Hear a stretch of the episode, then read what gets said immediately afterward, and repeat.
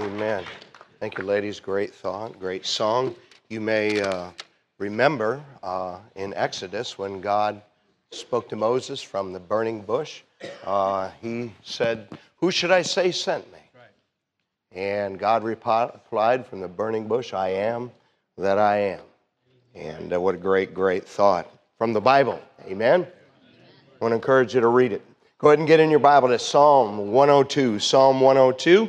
If you don't have a Bible with you, uh, there should be one near you. It's got a hard black cover. We will be on page 468. Uh, Psalm 102. We have been working our way on Sunday mornings through a series called Great Truths Communicated with Simple Words. Profound things, of course, are best communicated when they are communicated through the vehicle of simplicity. When we communicate difficult truths with big words, they are often misunderstood and sometimes not understood at all. And so God makes sure that the things that are the most important to Him are communicated to us with simple terms, and he very often repeats them in some way for clarity and emphasis. And months ago, from a list of 916 verses in our Bible that are all one syllable words, with the exception of a name or a place, I prayerfully put together a series of thoughts on this subject. Last Sunday morning, we talked about the fact that we can run, but we cannot hide. And in the simplest terms, God made sure we understand that we cannot hide from our conscience or from Him. And though people can hide from a seared or a defiled conscience, they cannot hide from a healthy one. And we challenge one another to make sure that as parents and as a church, we do what we can to help people have a healthy uh, conscience. And even if you run from a seared and a defiled conscience, you cannot run from God Himself. Uh, listen, whatever we choose to do in this life, it will either catch up to us in this life or it will catch up to us in the next one, whether we do good or whether we do evil. And we closed encouraging one another not to grow so weary in well doing that we give up, because God will fully and faithfully award, reward those who have served and suffered and sacrificed for the Lord Jesus Christ as believing people. This morning, I want to talk about an aspect of the character of our Creator and Savior. Uh, if you've been around for very long, you have heard me say many times that the greatest form of idolatry in America has nothing to do with Baal or Ashtaroth or Chemosh or any of the idols uh, that we find uh, in the scripture. The greatest idolatry in America is using the name of God or Jesus and attaching a personality to that name that is something that we like rather than a way that God has revealed himself to be. Uh, listen, God is who he is. Jesus Christ is who he is. Uh, he is not one thing to you and something else and different to me. He is who he is. Uh, many, many years ago, I did a Sunday, money, Sunday morning series on God is, and then we filled in the blank. That was a long, long time ago. In fact, it was 2007. And uh, one of my desires, and I think one of the desires of the great majority of the people here, is to learn and find out who God reveals himself to be, and then to accept and believe and follow him as he is. The character quality of God we're going to discuss today is often overlooked.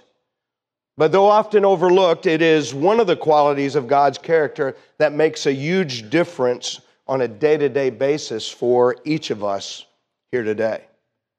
There's a story told about two Navy ships many years ago who were assigned to training exercises to practice maneuvers in bad weather. And after several days of bad weather, because the visibility was poor and the fog was thick, the captain chose to remain on the bridge to keep an eye on everything that was going on. And shortly after dark, the lookout reported a light on the starboard bow. The captain called to signal the ship, We are on a collision course. I advise you to change course 20 degrees. The signal came back, advisable for you to change course 20 degrees. The captain was a little bit angry and he said, Well, this time, send I'm a captain, change course 20 degrees. The reply came back I'm a seaman second class, but you need to change course 20 degrees. By this time, the captain was furious and he just shouted out, Send, I'm a battleship. Change course 20 degrees. The light flashed back, I'm a lighthouse. Guess who needed to change? Hear me when I say there are some things that are unmovable and unchangeable, and one of them is God. If you're able to stand, if you would stand this morning, please, in honor of God's word. The title of my thought this morning is The Savior Who Never Changes. The Savior Who Never Changes. Psalm 102, verse 23 says, He weakened my strength in the way, He shortened my days. I said, Oh my God, take me not away in the midst of my days. Thy years are throughout all generations. Of old hast thou laid the foundation of the earth, and the heavens are the work of thy hands. They shall perish, but thou shalt endure. Yea, all of them shall wax old like a garment. As a vesture shalt thou change them, and they shall be changed. But thou art the same, and thy years shall have no end. The children of thy servants shall continue, and their seed shall be established before thee. Thank you, might be seated.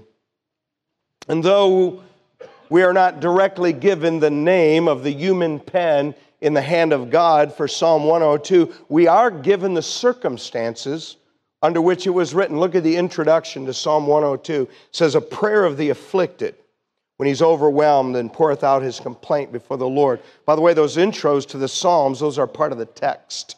Those are not a part of a study Bible notes. I use a study Bible. I recommend a Scofield study Bible, and there are other good ones as well. But those are not from the study notes. Those are part of the text.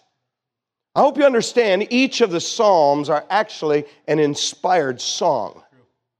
And the lyrics of the songs, they don't sing well when they're translated from Hebrew to English, but the truth of the inspired words are just as powerful and true when they're translated into English. By the way, for anyone who is interested, the 150 inspired songs uh, contained in the book of Psalms, they are not characterized by repetition like the songs that are wrongly called worship music today. For anyone who's interested, the inspired songs, they're in the Bible. They are characterized by doctrine, by history, by knowledge of God, by the struggles of the songwriter, by the way that God would respond to the songwriter. They're, they're nothing at all like the highly repetitive music of today. Now, you may disagree, but I will take the kind of lyrics in songs that mirror the inspired songs in the Bible.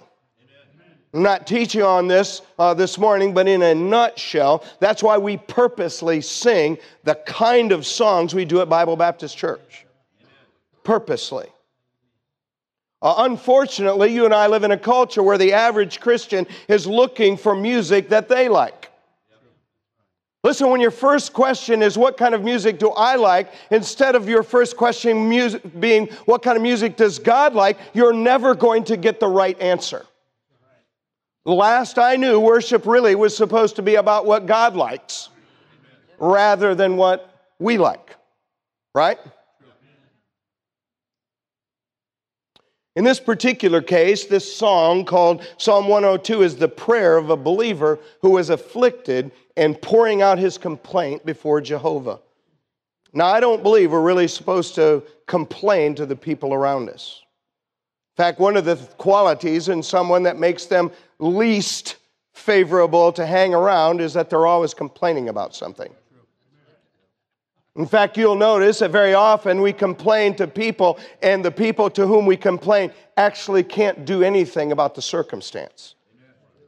On the other hand, I do believe that we are supposed to, as believers, take our concerns and situations in our life when we do not understand or do not agree at times with the way God is handling things, I do believe that we are supposed to take those situations to Him. Our Heavenly Father is interested in what goes on in our life. But understand this that God does not look at our life and He does not handle our problems or He does not take the difficulties of our life in the same manner that we do. He has a different perspective. Notice the psalmist rightly understood that his weakness and difficult situation were in God's hands. Verse 23 He weakened my strength in the way, He shortened my days. By the way, God is good. And because God is good, God causes everything to work out together for good for those who love him and those who are doing what he has called them to do. But even though all things work together for good, that does not mean that each individual thing is not hard or difficult. In fact, in this particular case, the psalmist seems to be so afflicted and so overwhelmed that he thought he would die. He thought his days would be shortened. So, what he does in those circumstances is that he prays to God to spare him, and he reminds himself that God doesn't look at time the same way we do. And he does that in verses 24 and 25. He said, I said, Oh my God, take me not away in the midst of my days. Thy years are throughout all generations. Of old hast thou laid the foundation of the earth, and the heavens are the work of thy hands. You see, God has existed from eternity past. He has no beginning in contrast to the earth and heaven that were created just a few thousand years ago. And in contrast to the earth and heaven, at best, you and I get 80 to 100 years here. See, I hope you understand that generations have come and gone since the days of Adam and, and the Garden of Eden, but God has always been God. And it's not just the early chapters of Genesis that teach that God is the creator. There are some ignorant people that say, well, uh, you know, evolution is true, and the first few chapters of Genesis are, are a myth. Uh, listen, the first few chapters of Genesis are an historical account, and many authors, both in the Old and New Testament, including Jesus himself, uh, attributed the creation to God. Listen, molecules to man evolution is a lie. Now, compared to us, the heavens and earth seem to be eternal, but they're not. Uh, they not only are not eternal, they're going to be changed by God someday. Verse 26 uh, They shall perish, but thou shalt endure. Yea, all of them shall wax old like a garment, as a vesture shalt thou change them, and they shall be changed. You see, when the thousand year millennial reign of Christ is complete and Satan is finally and forever cast into the lake of fire, God will remake the heaven and the earth. He will restore them to what they were before man messed them up. By the way, I'm not talking about man in the Industrial Revolution, though that's included. I'm talking about man when he messed them up in the Garden of Eden. By the way, if you're a movie person, uh, the movie in the world that is displayed in the movie Avatar can't hold a candle to what the world will be like when God remakes it. Jehovah God, the creator and God of the Bible, has and will endure through it all. He is an everlasting God. And so, in the simplest terms, the psalmist contrasts heaven and earth being changed with our changeless creator. Notice the contrast in verse 7 begins with the word but. So he's contrasting what he said in verse 26 with what he says in simple terms in verse 27 But thou art the same, and thy years shall have no end. All single syllable words, a great truth about a changeless creator in simple words. You see, God is the same today as He was 6,000 years ago when He created the heaven and earth and He said, Let there be light. God is the same today as He was 4,500 years ago when Noah and his family uh, set their foot back on dry land and He promised not to destroy the world anymore with a flood. God is the same today as he was 3,000 years ago when the psalmist was afflicted and overwhelmed and penned Psalm 102 under the inspiration of the Spirit of God. God is the same today as He was 2,000 years ago when He so loved the world that He gave His only begotten Son, that whosoever believeth in Him should not perish, but have everlasting life. God is the same today as He will be when Christ returns in the clouds before the seven year tribulation for His own. God is the same today as He will be when Christ returns in power and glory to crush and melt the enemy armies of the world assembled in the valley of Megiddo. He is the same today as He will be then. God is the same today as He will be when Christ rules this world for a thousand years. When Jerusalem is the capital of the world and Israel is the head of the nation and faithful believers will rule and reign with Christ, God is the same. He's the same today as he'll be a million years from today. His years shall have no end. He is the Lord and he never changes, just like it says here in Psalm 102 and just like it says in Malachi 3 6, when it says, I am the Lord, I change not. You see, the God of the Old Testament is the same exact God of the New Testament. It's just that each Testament, God manifests and emphasizes a different part of his changeless character. But Jehovah is the same changeless God from Genesis 1 through Revelation 22. The theological term for this aspect of our Creator's character is immutability. God is immutable. Immutable simply means not subject or susceptible to change, fixed, unmovable, unalterable, constant, unchangeable. Now, at first glance, when we hear or read about the immutability of God, it may seem to us like that's not that important of a quality, but it is actually very important. You see, God's unchangeableness is part of the reason why you and I can trust Him. You see, because God never changes, you and I can study what God did and what He wanted in the Old Testament and apply that to us today. Because God never changes, you and I can study the life of Jesus, not only the things He did, but the things that He said, and know that they're just as true today as they were when Christ said them. Because God never changes, we can take the message of the New Testament to our world today. Because God never changes, the morality of the Bible has never changed, even though our world has and increasingly becomes more and more immoral. Because God never changes, the plan of salvation hasn't changed. Uh, salvation is still by grace through faith in the Lord Jesus Christ. Salvation is still a sinner humbling themselves to believe in a resurrected Christ and call upon Him with a humble heart of faith. That salvation that's taught through the New Testament is still the plan of salvation because God never changes. 1961, Alan Shepard became the second person and the first American to travel into space. I'm told that he was asked by a reporter just before he entered the space capsule. The reporter asked him this What is the one thing you're depending on most in this space venture? Alan Shepard supposedly said, I am depending on the fact that God's laws never change.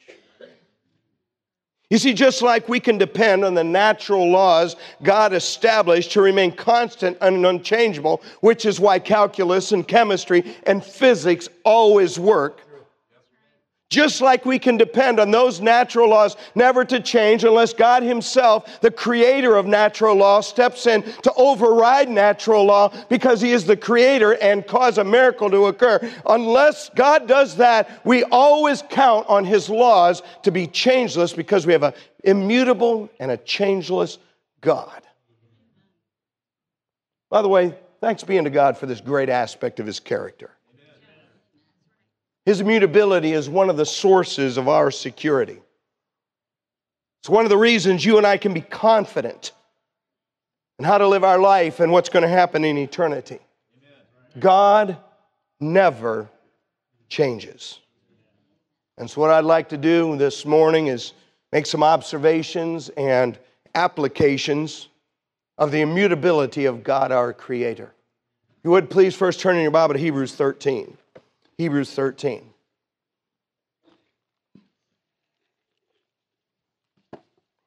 Oh, I love to hear pages turn. I would to God that everybody followed along in their Bible. Check out what I got to say. By the way, if people took their Bible and followed along to what a lot of people standing behind pulpits say, they wouldn't stay there.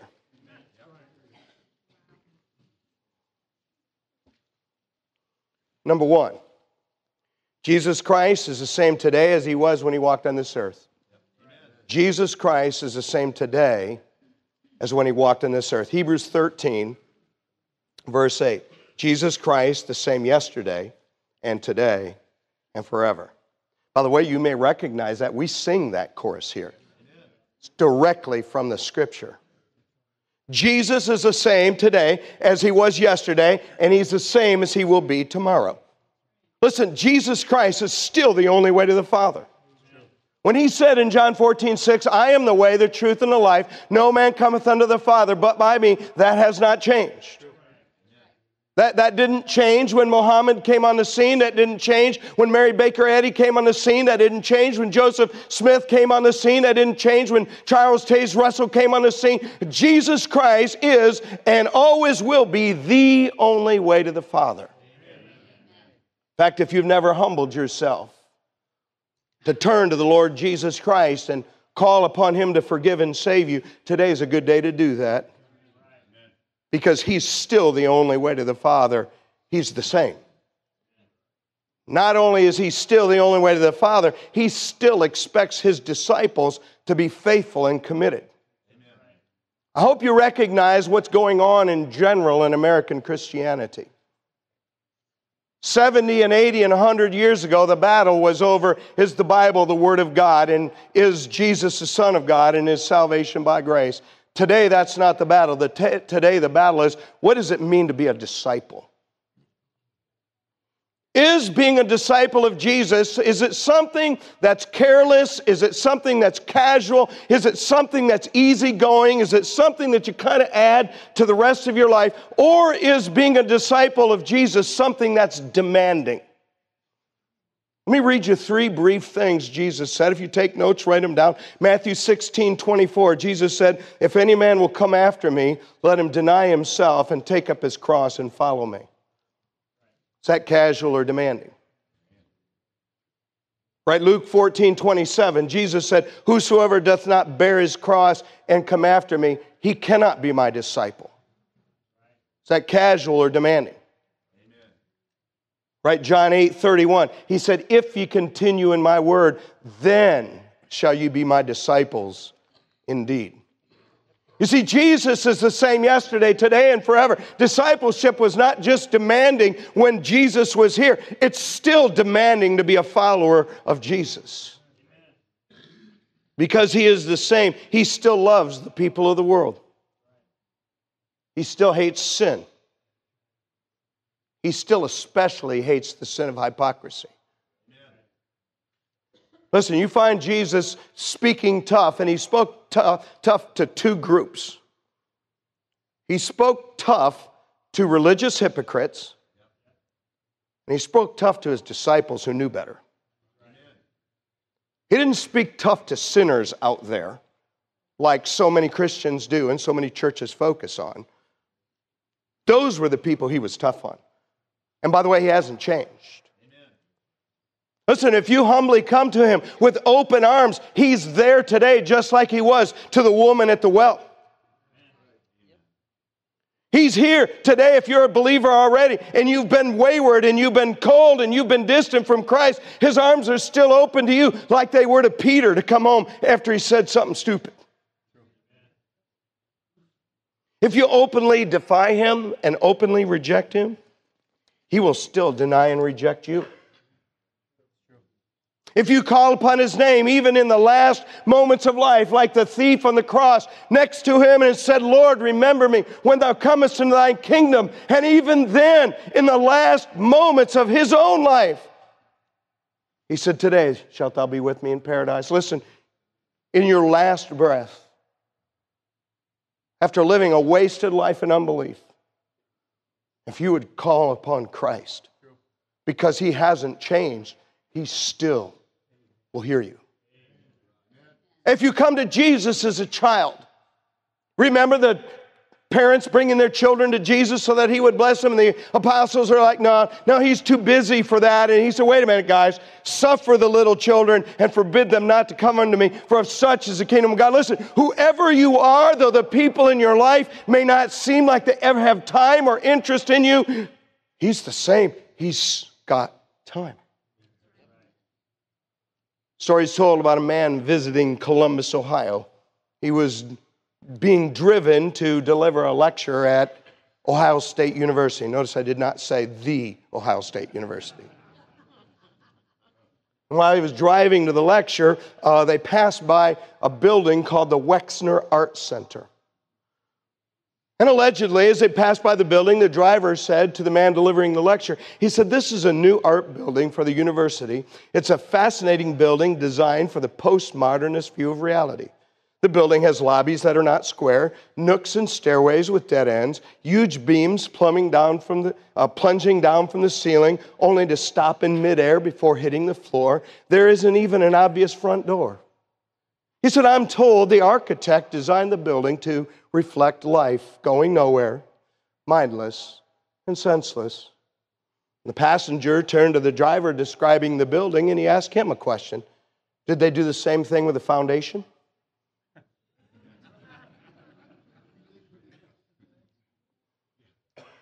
So the driver last says, You can't do that with a foundation. And I'm here to say to you this morning listen, sensible people build their life on a foundation that cannot be changed. There's only one individual who is changeless and worthy of being the foundation of our life, and that is the Lord Jesus Christ. There's only one thing on this planet that is worthy of our complete trust, and that is the Word of God. It is the changeless, timeless truth from our Creator to us. Jesus Christ is the same yesterday, today, and forever. He is exactly what he once was and always will be. He is immutable. You need to be saved this morning.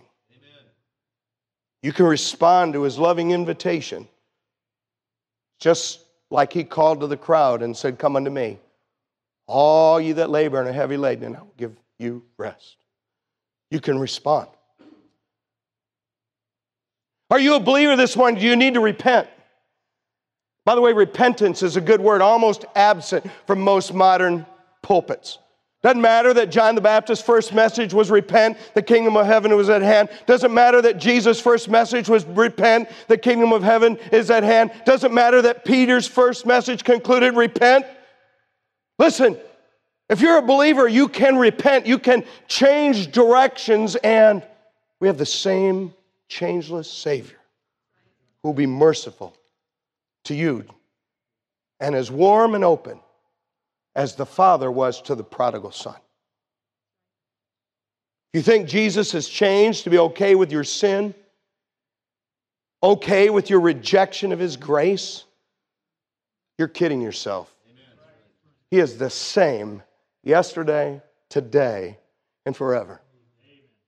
Secondly, this morning, turn back a few pages to 2 Timothy chapter 2, because it's not just that we have a Savior who is changeless, the same yesterday, today, and forever. See, Brother Wally, you are all the time preaching against American Christianity and what's going on. You're right, I am, and I'm going to keep doing it. By the way, if you ever notice, you do not hear me criticizing the people involved. you hear me criticizing a system of beliefs that is contrary to the scripture and historical biblical Christianity. There are a lot of good people involved in a bad system. Which gets us to our second thing. We're to pass on the same spiritual things to the next generation that we received.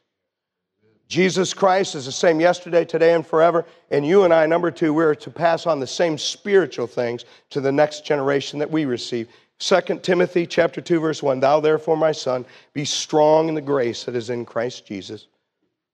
And the things that thou hast heard of me among many witnesses, if these two words aren't underlined or somehow highlighted in the Bible, they ought to be the same.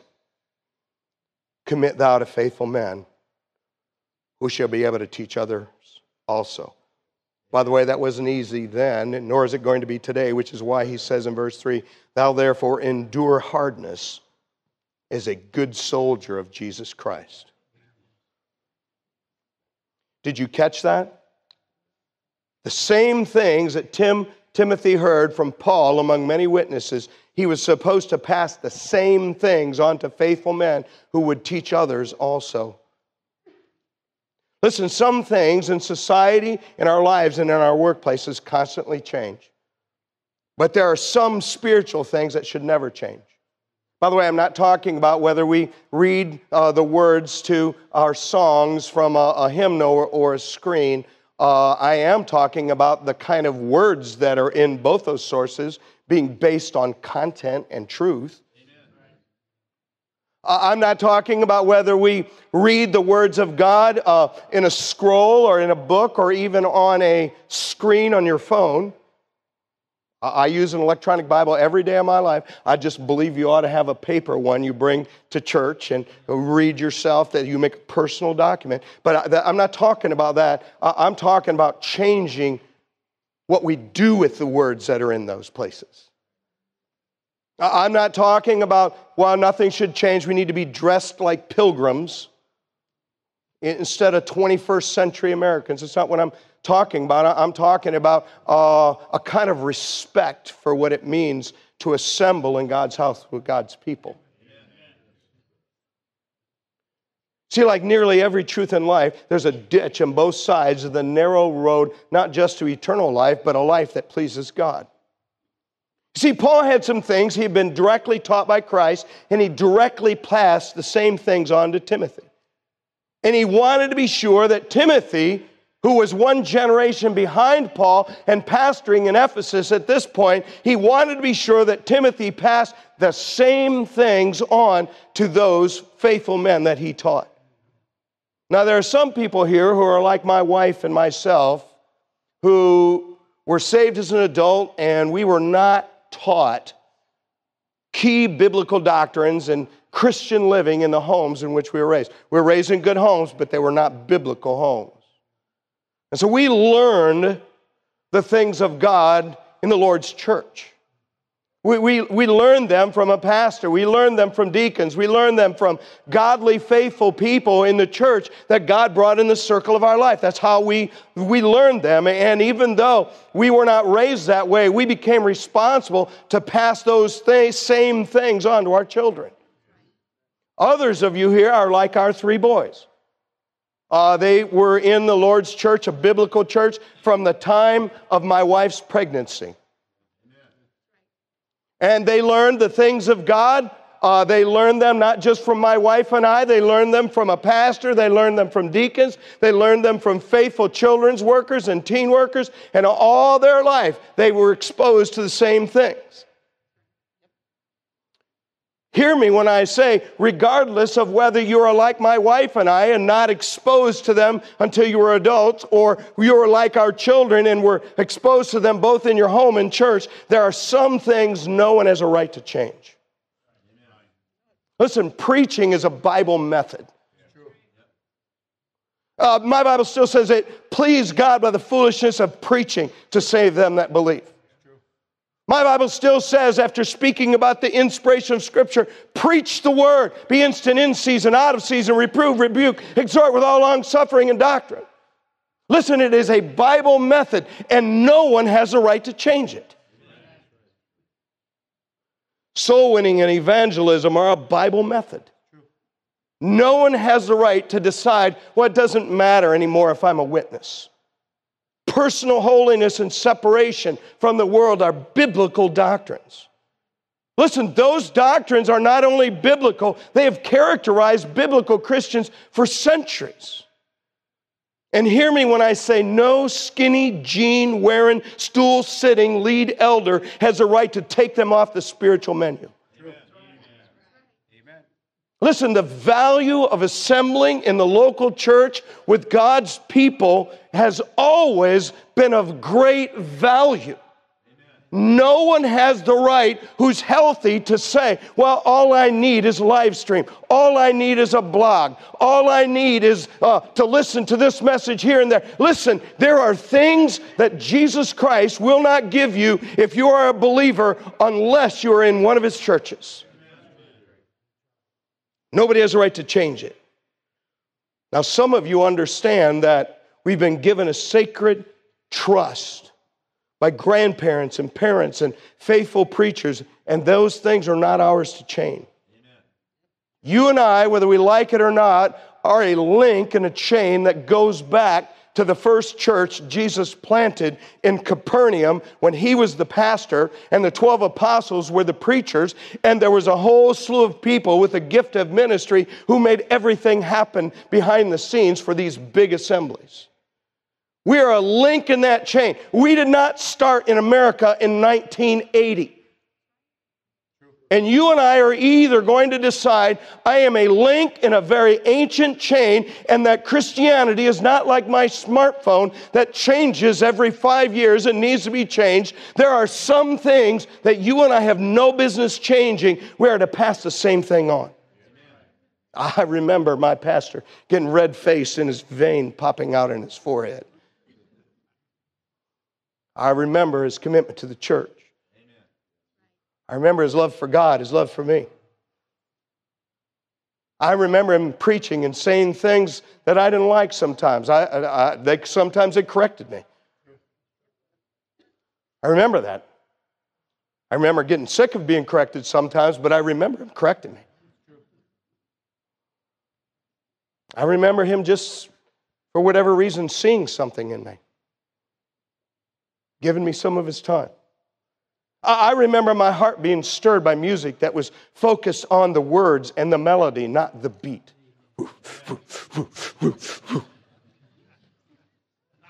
You, you have no idea the difference in flesh and spirit. There are a lot of things that make your spirit feel. I remember the love I had for the people of God. I remember the love they had for me.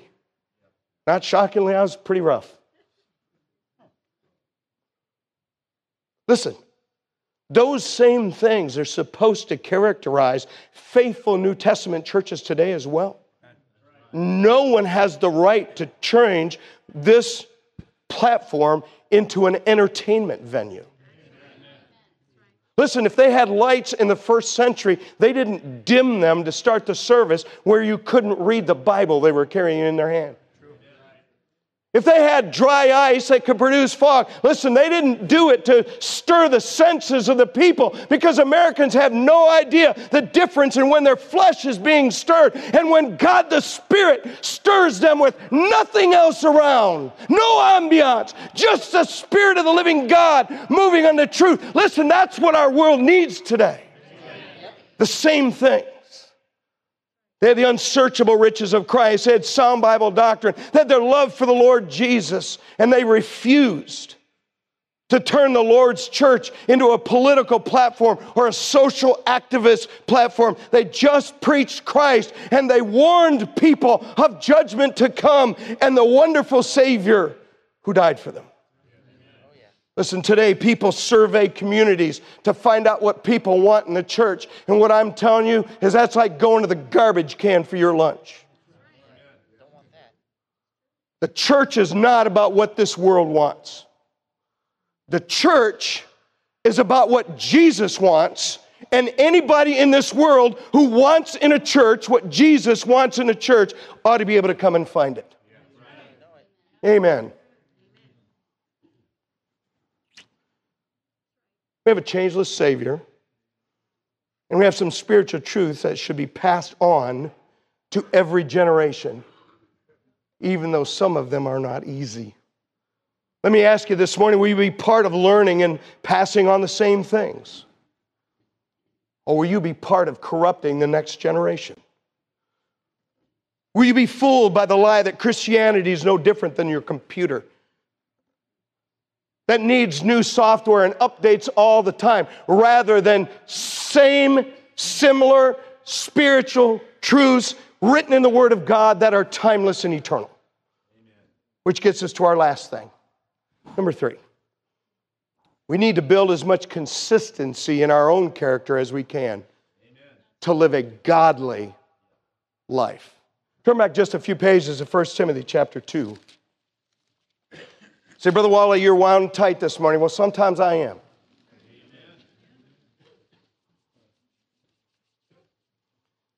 By the way, I'd make sure that I don't ever all the way unwind. That's backsliding.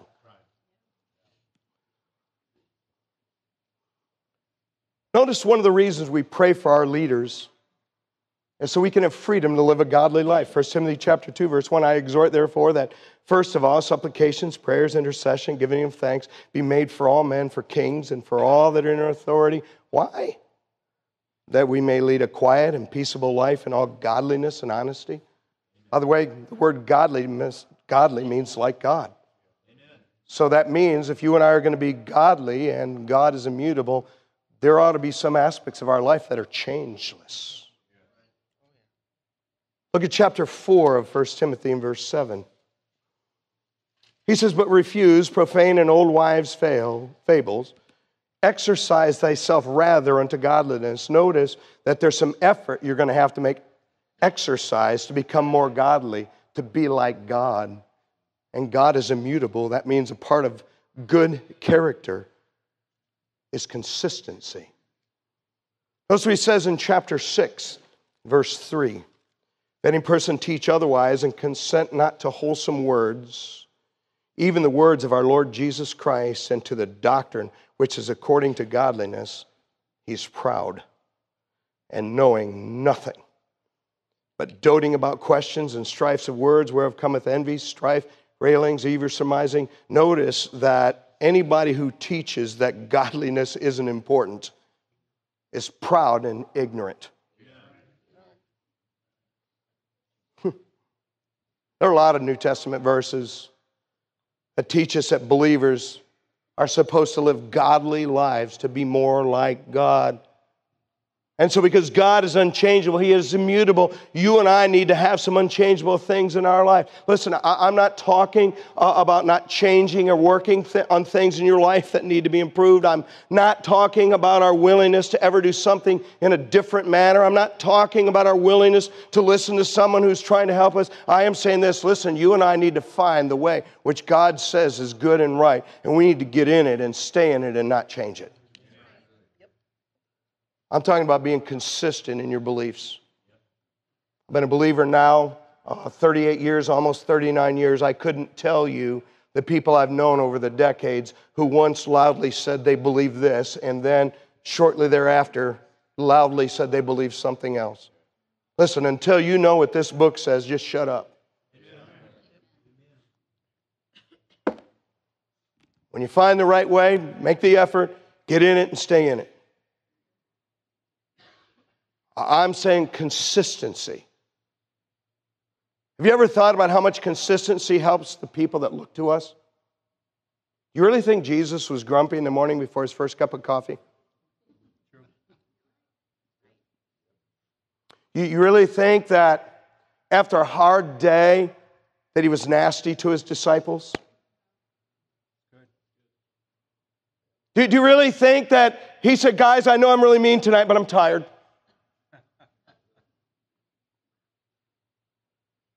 Did you really think that Jesus was a kind of guy who was like moody and one day he's yay and the next day rah, rah, rah, rah, rah? Or, or was he an immutable Savior? He, he was basically the same all the time. The things that made him angry one day made him angry the next. The things that made him happy, they made him happy the next. You always knew what you could expect from Jesus. And that is a part of godly character. I'm talking to people this morning, and Christ is your Savior, and your spouse has no idea who's coming home from work or what they're coming home to after work.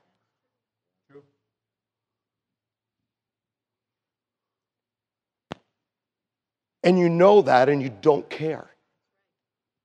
There's people in here, if you were describing yourself, one of the ways you describe yourself is, well, you know, I'm a little bit hard to get along with. C- can I just say to you, if you would make that observation about yourself, don't you really think you ought to change that? Amen? Amen? Godliness and godly character is like this. It's not like this. And some of you are proud that you're like this. Can I give you a one word message? Repent. Yield to the Spirit. Say, Brother Wally, do you perfectly do that? No. But I try to. And I don't ever excuse it when I'm not. You say, What? I want to be more like Jesus, the immutable Savior. Amen? Amen. You quietly stand.